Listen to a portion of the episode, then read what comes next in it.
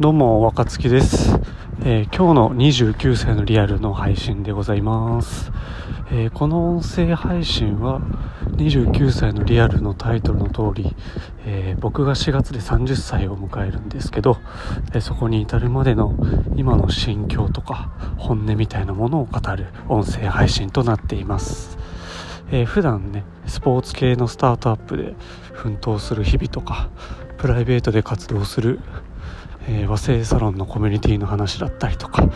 あ、なんかそんな話を交えつつ、えー、今の考えというものを吐き出していくような音声配信となっております。はいちょっと歩きながら今日は撮っているので車の音が非常にしています。という感じでよろしくお願いします。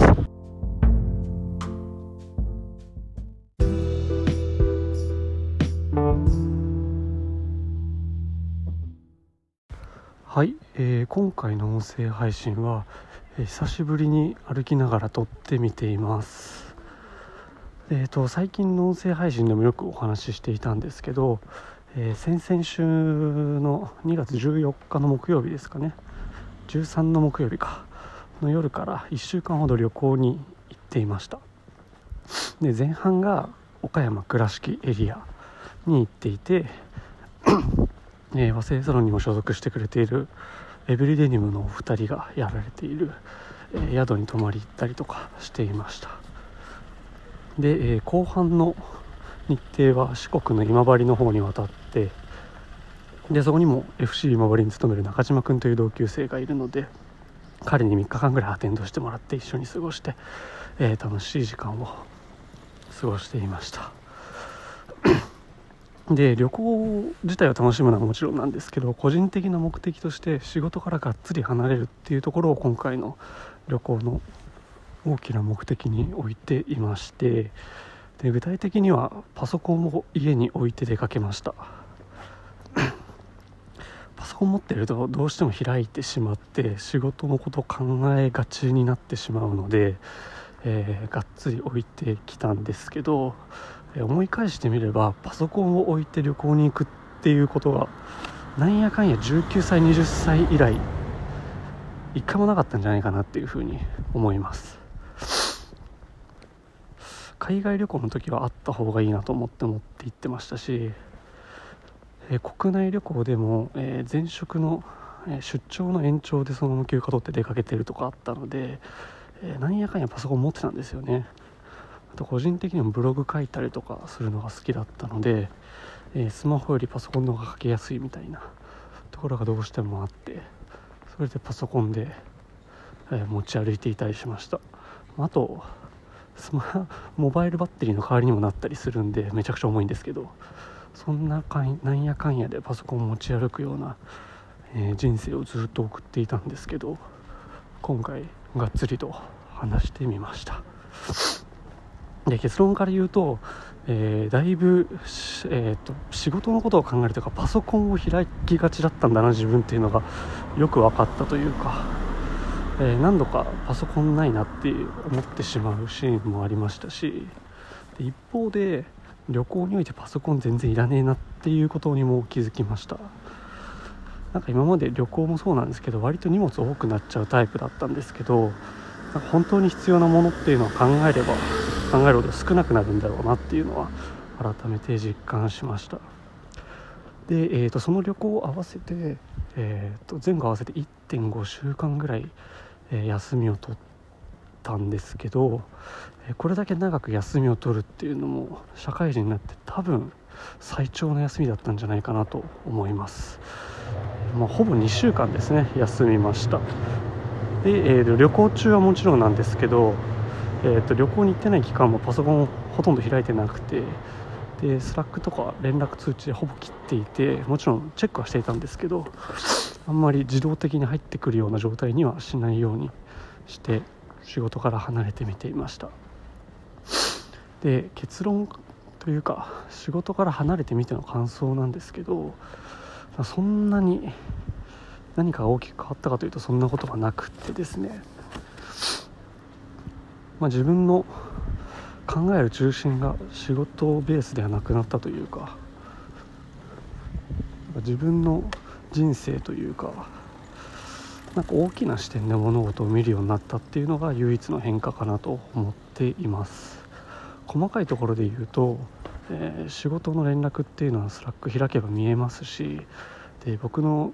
仕事領域から SNS マーケだとかその他大きくマーケティングっていう領域だともう SNS を見てる時点でさまざまな情報が入ってきてしまうので完全に仕事からの逃れるというか離れるにはもうデジタルを全てシャットアウトしないと無理なんだろうなというふうな感じではあるので、まあ、そういう意味では完全シャットアウトっていうことはできてないんですけどそれでも、えー、全ての考ええーと、今まで何かをインプットすると全て仕事に紐づけて、えー、消化していたんですけど、えー、この12週間割と仕事ではなくもう少し人生とか 自分自身とか少し大きな、えー、もう少し抽象度が高い視点で、えインプットしたものを消化していたなという感覚がありました。で多分これ定期的に入れた方がいいなというふうに思っていて別に仕事に限ったことじゃないんですけど今自分が注力しているものだけを見ているとどんどんどんどん視野が狭まってしまうというかもちろんそういう時期はあってしかるべきなんですけどそれだけだと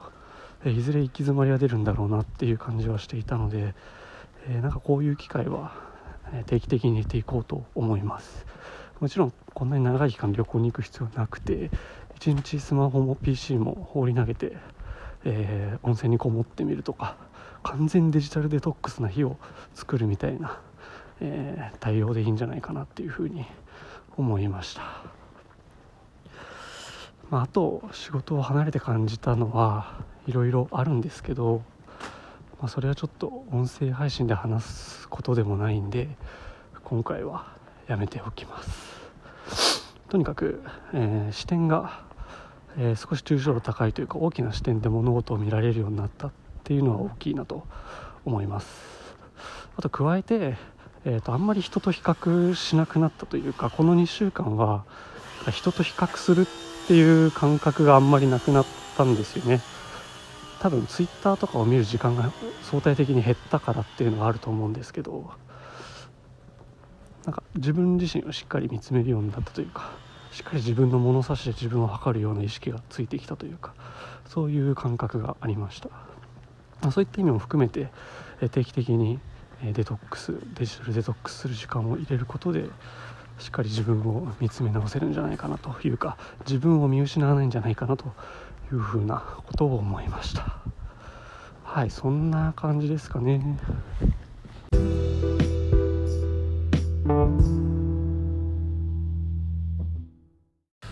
はいえーと、あとついでに思いついたことがあるのでそのまま話してみようと思います。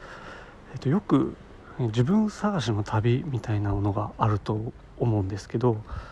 えー、分かりやすいとこで言うと学生時代にインドに行って何かを見つけてみるみたいなスティーブ・ジョブズがやったようなことを少し真似てみて、えー、どこかに出かけてみるみたいなところがあると思うんですけど、えー、僕今回仕事から離れるっていうところを主目的に旅行に行ったもののえー、心の中でどこかに少し自分探しというかこれからの自分どうしようかなみたいなのを答えがあるんじゃないかなと思っていた節があるというか、まあ、隠さずに言うとそんな節があったんじゃないかなと思っています。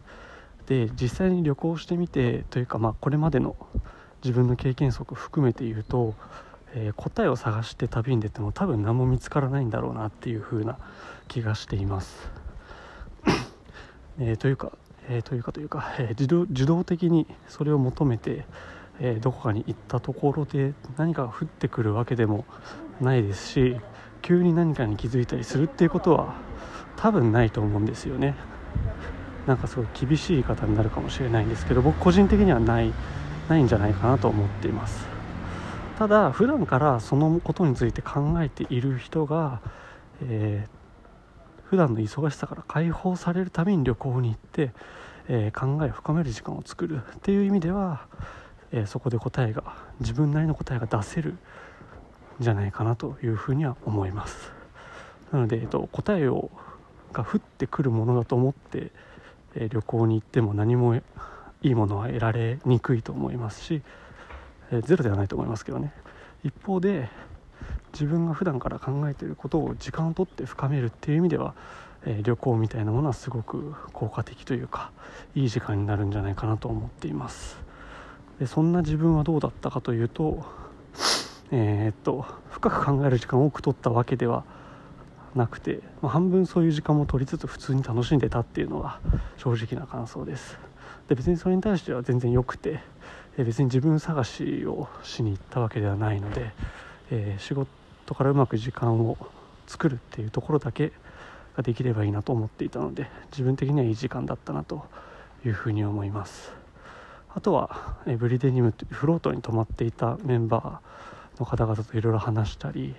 えー、中には20歳ぐらいの若い若くてすごくはつらつとした、ね、人もいてなんかそんな情熱すごいなって思いながら話聞いていたりとか、え、今治でも中島君と、え、同級生ならではの、え、今感じる話をいろいろできたりして、え深める時間も、え多分に取れたので非常に良かったなと思います、まあ、ふと思いながら話した話で、え自分探しの旅っていう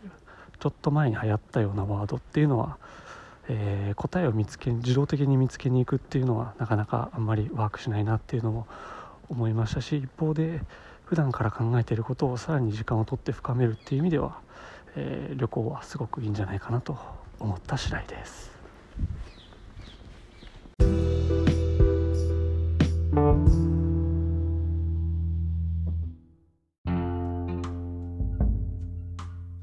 はい、今回の29歳のリアルはえー、仕事から離れてみての感想というところを視点にお話をしました、えー、旅行を含めて約2週間弱ですね仕事から離れてみて気づいたのは、えー、物事を少し大きな視点で見る時間になれたというところとあとは、え定期的に今自分が注力しているもの、え仕事を含めて注力しているものから、え距離を置いて時間を、え距離を置く時間を作るというところが大事なんじゃないかなというふうに気づいたというお話でした。あとついでにというか思いつきで話した、えー、自分探しの旅みたいなことですね。これは、えー、答えを、えー、受け取りに行くみたいな視点だとなかなかうまくいかないんじゃないかなと思う。一方で、えより考えを深める時間を作るという意味では、えすごく有意義になるんじゃないかなと思った次第です。はいそんな感じで今日は終わりたいと思います。さよなら。